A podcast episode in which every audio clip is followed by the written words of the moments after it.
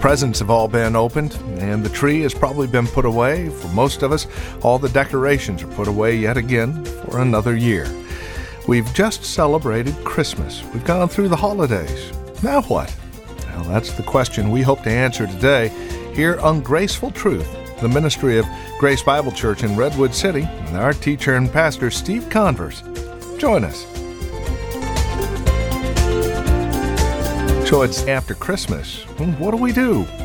Well, that's the question we're answering here today on the broadcast. Welcome again to this edition of Graceful Truth with our teacher and pastor, Steve Converse, from Grace Bible Church in Redwood City.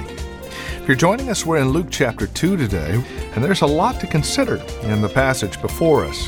And Mary is the example. So make it a point to join us. Again, we're in Luke chapter 2. Here now with today's broadcast from Grace Bible Church in Redwood City, our teacher and pastor now, Steve Converse, with this edition of Graceful Truth.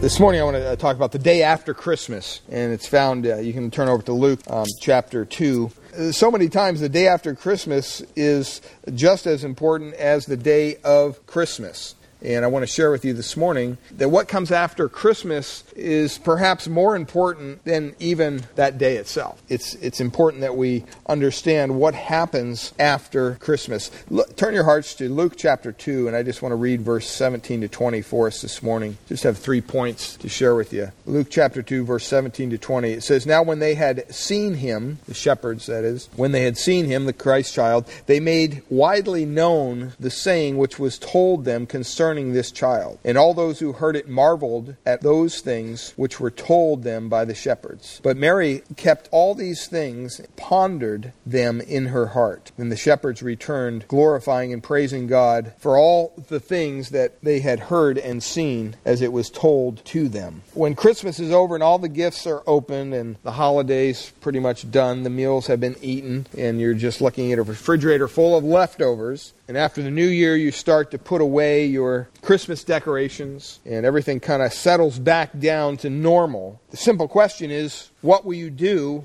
with what you've been exposed to over the holidays? over Christmas. Three ways, basically, that we're to respond to Christmas. Three simple ways. Look at verse 19. It says there, But Mary treasured up these things and pondered them in her heart. See, after Christmas, it's a good time to stop and just take a big deep breath and reflect on what we have just seen and what we have heard. When you're exposed to the Christmas story, I mean, how many times have you heard it? I'm sure that most of you could come up here and recite it from memory, the Christmas story. You could tell the story, your version of it at least, from what you've understood, from what you've heard in messages and sermons. Most of us have rubbed up against that truth, the Christmas message, long enough, unfortunately, just to get calluses on our heart. So the real truth can't really penetrate deep into our daily life. We just kind of isolate it to that one day on the 25th and maybe Christmas Eve the 25th. Someone once said, familiarity breeds contempt. And a lot of times we become so familiar with what we believe as Christians and the Christmas story, especially, even when it's read on Christmas Eve.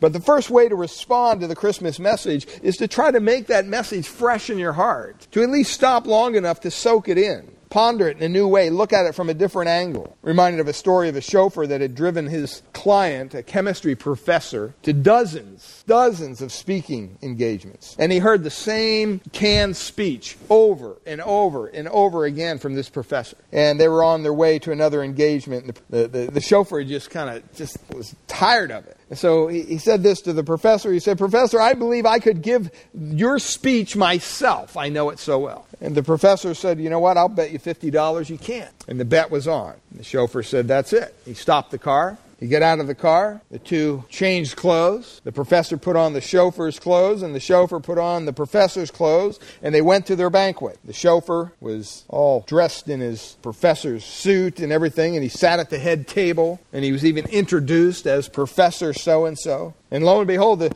the, the, chauffeur went up to the podium and he stood behind the podium and he gave the speech, the exact speech that he had heard so many times before, just like the professor did. The crowd was just so impressed with the speech, as they always are.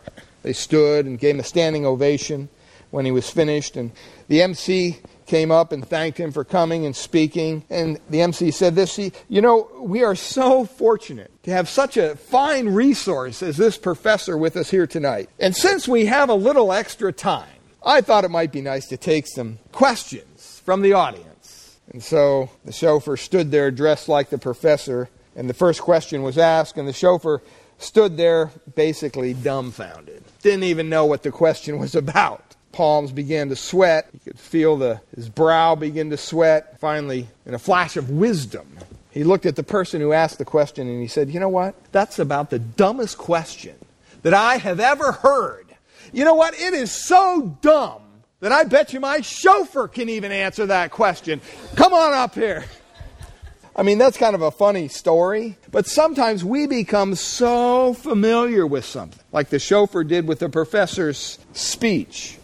Sometimes we become so familiar with the Christmas story and the Christmas traditions, we lose what really is happening at this time. I mean, if you think about some of the Christmas traditions that maybe you have in your family or I, I mean, some of them are just strange. Some of the things we do at Christmas time are just strange. I was driving around the other night and all these lights or houses are lit up, and I'm wondering, do they do this in every country? I mean, do, do people put lights on their house in every country at Christmas time? The greeting on one Christmas card goes like this Christmas is just plain weird.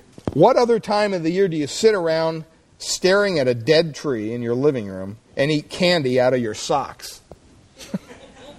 See, there are some, some things about the whole Christmas story that also are a little odd when you stop and you think about it. The biblical Christmas story. I mean, think about it. A virgin teenager gets pregnant. That's a little odd. Then they're visited by angels. Then we're kind of thrown in with the, the Caesar's tax. We're told about that. And then they had to go to Bethlehem, pregnant teenager with her husband, about to have a baby, and they had no place to stay. I mean, I don't think our church would think too much of a father, of a husband who took his pregnant wife on a trip didn't even have the resources to provide a place for him to stay. And she's about ready to have a child. We would look down on that. And you have God, the very God, born in a stable. I mean, it's almost too incredible to believe. And we've heard that story so many times. But have you ever really stopped to just think about it? Have you ever stopped to honestly think about it? What actually happened? Over in the book of Acts, there is a group of people who are called the Bereans. And I just want to read a, one verse about these folks, the Bereans, out of Acts 17, verse 11. It says this These were more fair minded than those in Thessalonica, in that they received the word with all readiness. What's it mean to receive the word with readiness? Do you receive the Christmas story with readiness, or it's, ah, you know what, I've heard it before?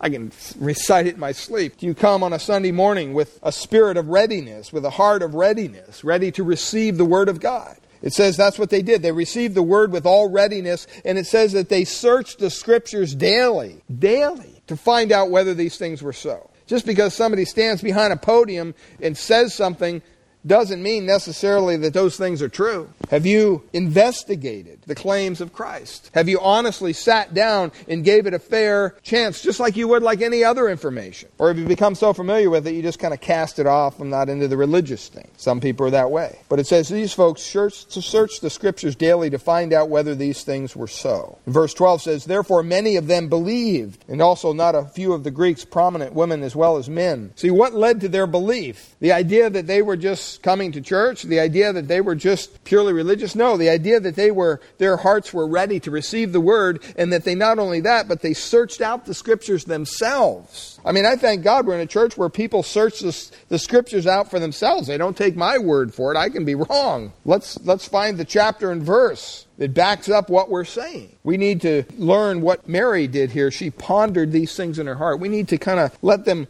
ruminate and just chew on them like a cow chews on cud and just kind of digest these truths rather than just cast them off cast them aside. C.S. Lewis said this We don't need to be told new ideas so much as we need to be reminded of old truths. That's good. See, this Christmas we can remember again the true meaning of Christmas that God gave Himself for us. Turn over to John chapter 1. Says, In the beginning was the Word, and the Word was with God, and the Word was God, and he was with he was in the beginning with God. And all things were made through him, and without him nothing was made that was made. Speaking of Christ. In him was life, and the life was the light of men. And the light shines in the darkness, and the darkness did not comprehend it. There was a man sent from God whose name was John. This man came for a witness to bear witness of the light, that all through him might believe. He was not the light, but was sent to bear witness of that light. That was the true light, which gives light to every man coming into the world. He was in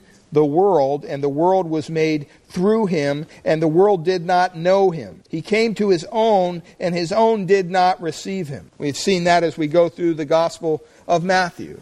But as many as received him, verse 12 says, To them he gave the right to become children of God. You know that's a right that has to be given by God and God alone? You, nor I, nor anyone else can give someone the right to become a child of God. I don't know about you, but that frees me up a little bit in my evangelism. That, that allows me to go out and share with, with people who don't know Christ yet, share the gospel message, knowing that it doesn't depend on me to convert them. I don't have any power to convert anybody. God has to give them the right, it says, to become the children of God to those who believe in his name, who were born not of blood, nor the will of the flesh, nor the will of man, but of who? It says God. And then it speaks of the incarnation. It says in verse 14, And the Word, Christ, became flesh and dwelt among us, and we beheld his glory, and the glory is of the only begotten of the Father, full of grace and truth. I mean, can you imagine if that said full of anger and judgment? What would we be celebrating this time of year? Not much. We'd probably be running for the hills. Isn't it a blessing that God sent his only begotten Son and he filled them with grace and truth? The grace of God speaks of, of just his willingness to reach out to us and, and take us where we are to where he wants us to be without any kind of input on our part. We need to receive the gift, and he, even by his grace, allows us to do that. Salvation is of grace, it's not of works. Can you imagine if it was of works? Can you imagine if, if God sent his son and he died on the cross and everything and said, well, that's not good enough? You still got to work for your salvation. The Bible says clearly that Christ was sacrificed once for all. He was the ultimate priest. He was the ultimate high priest. He, he was the, the sacrifice of all sacrifices. We don't need to go there again. And that, that speaks of the grace of God. But also it says he's not only full of grace, but he's full of truth. Truth. In other words, what God says is what God says. It's not something that can be finagled or you don't read between the lines. You don't take it and make it mean something else. It's very plain spoken, usually, the Word of God. I mean, you may have to understand some background and, and maybe a little linguistics and stuff on some passages, but for the most part, the Word of God is very plain. You don't need to be a rocket science to figure out what God is saying when He says, All have sinned and fall short of the glory of God. And, I, and I'm thankful to God that that is truth, that He didn't give us a book of riddles. He didn't give us His Word and say, Okay, now it may mean this, it may mean that. It's up to you.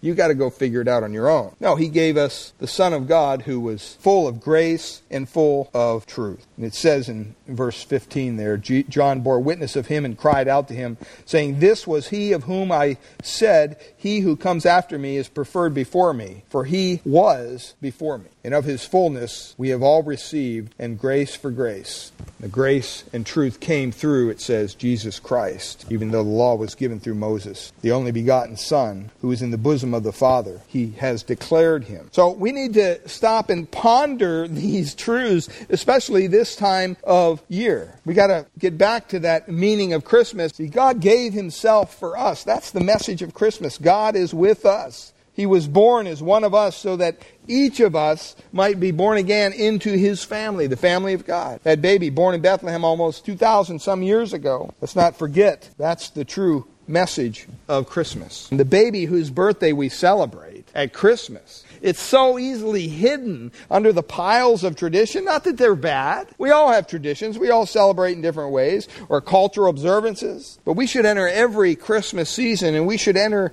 exit every Christmas season asking the question, where's the baby? Where is Christ? He's not a baby anymore. He's the Lord of Lords and King of Kings. We need to ponder those things around this time of year. Secondly, I see here not only a need for pondering the truths of the Word of God, but look at what it says in verse 20. It says there, then the, the shepherds returned, and it says, glorifying and praising God for all the things that they had heard and seen as it was told to them. We not only need to ponder these truths, but we also need to understand that we're called to praise the God that we serve. See, these shepherds had witnessed the world's greatest birth announcement. And I'm sure you've read these words lots of times, but look at chapter 2, verse 10, and let's just see if we can't see something a little fresh here. It says there, Then the angel said to them, Do not be afraid, for behold, I bring you good tidings of great joy, which will be to all people. For there is born to you this day in the city of David a Savior, who is Christ the Lord. And this will be the sign to you. You will find a babe wrapped in swaddling clothes and lying in a manger. You notice the angels said to the shepherds, I bring you good news of great joy for all people. It says there, a Savior has been born to who? To you. This is a sign to you. You will find the baby. See, the angel's message to the shepherds was that Jesus is your Savior, your King, your Christ, your gift from God, just for you. And sometimes, even as believers, we focus on the fact that John 3.16 says, For God so loved the world that he gave his only begotten Son, that whosoever believeth in him should not perish but have everlasting life. We understand that. That's a biblical truth. But sometimes we miss the fact that you could also read that verse, God so loved you, personalize it, that he gave you his only Son. See, the message of the angels here in this text is that Jesus is your gift this Christmas. The fact that Jesus came for you means that you need to respond to this gift. He just didn't give a general gift to everybody. He gave his incredible gift. That's what it says in Corinthians. It talks about the incredible gift of God that was given to us. And that we should be praising God for that gift. The fact that Jesus came for you means that you need to respond. What are you going to do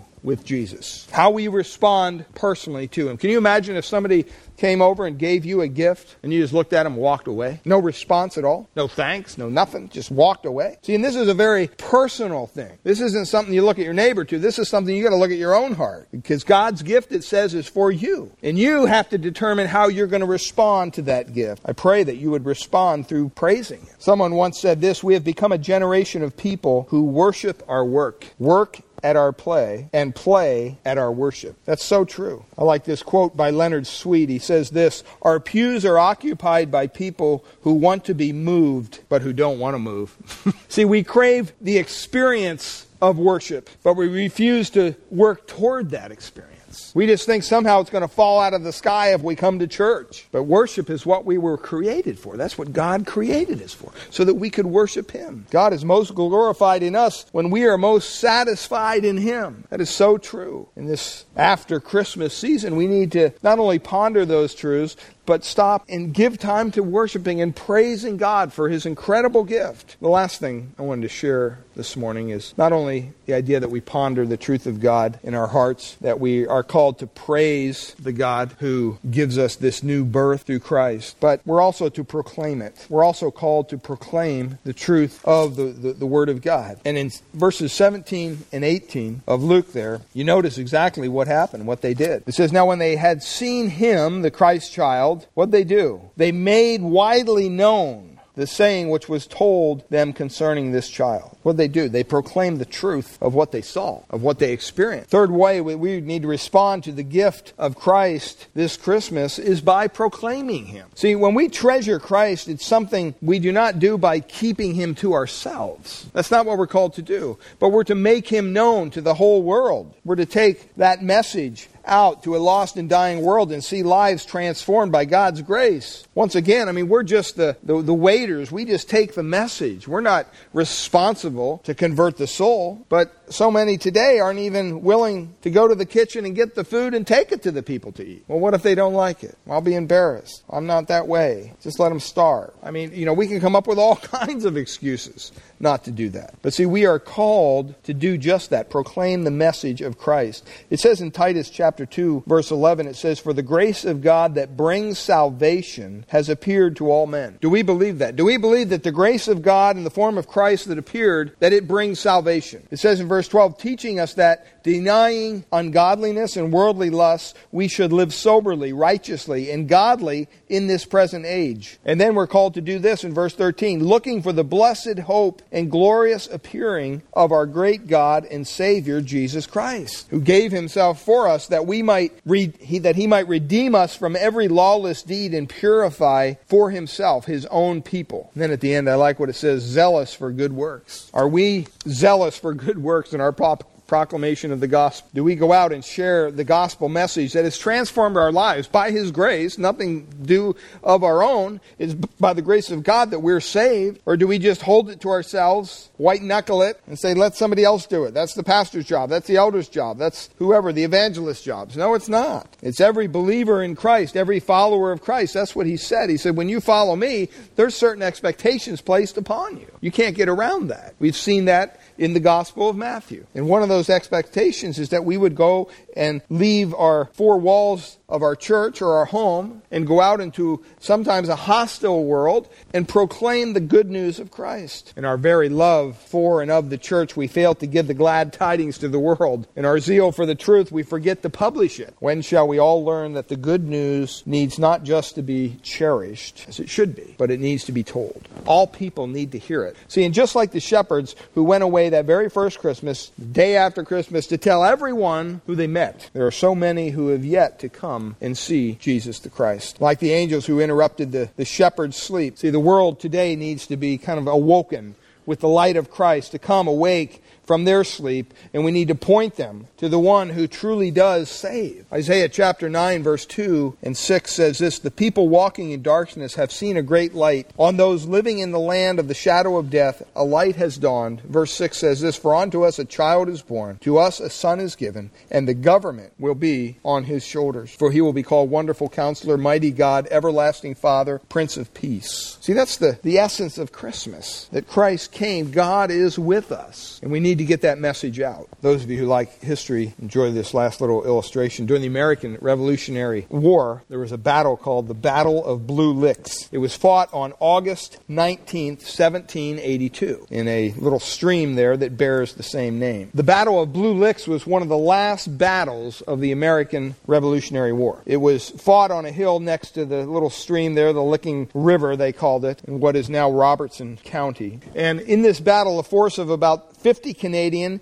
and American loyalists, along with about 300 American Indians, ambushed and routed 182 Kentucky militiamen. It was the worst defeat for the Kentucky militia during the whole frontier war. The irony of the whole thing is the battle should have never been fought because it was fought after the war was over. The battle occurred 10 months after Lord Cornwallis's famous surrender at Yorktown, which basically effectively ended the war in the east. And there's not any quick way of communicating over the Appalachian Mountains back there, and no one knew the war was over. See, in the same sense, we have to come to understand that Christ won the victory over evil at Calvary. That's what he did. All that is left for us to do is to tell people the good news. Hey, the war's over. There's a Savior. The important issue of Christmas is not so much that Jesus came, but why he came. That's the important issue. Do you understand there's no salvational merit in the birth of Christ whatsoever? That's not what saves us. Even the sinless way in which he lived doesn't have any redemptive force of its own. His example, as faultless as it was, that couldn't even rescue us from our sins. Even his teaching, we've seen in the Gospel of Matthew, everybody's just blown away at the teaching of Christ. They're always awestruck. Boy, they can't believe this man teaches the way he does. He revealed some of the greatest truths that have ever been revealed. That alone can't save us. See, there was a price to be paid for our sins.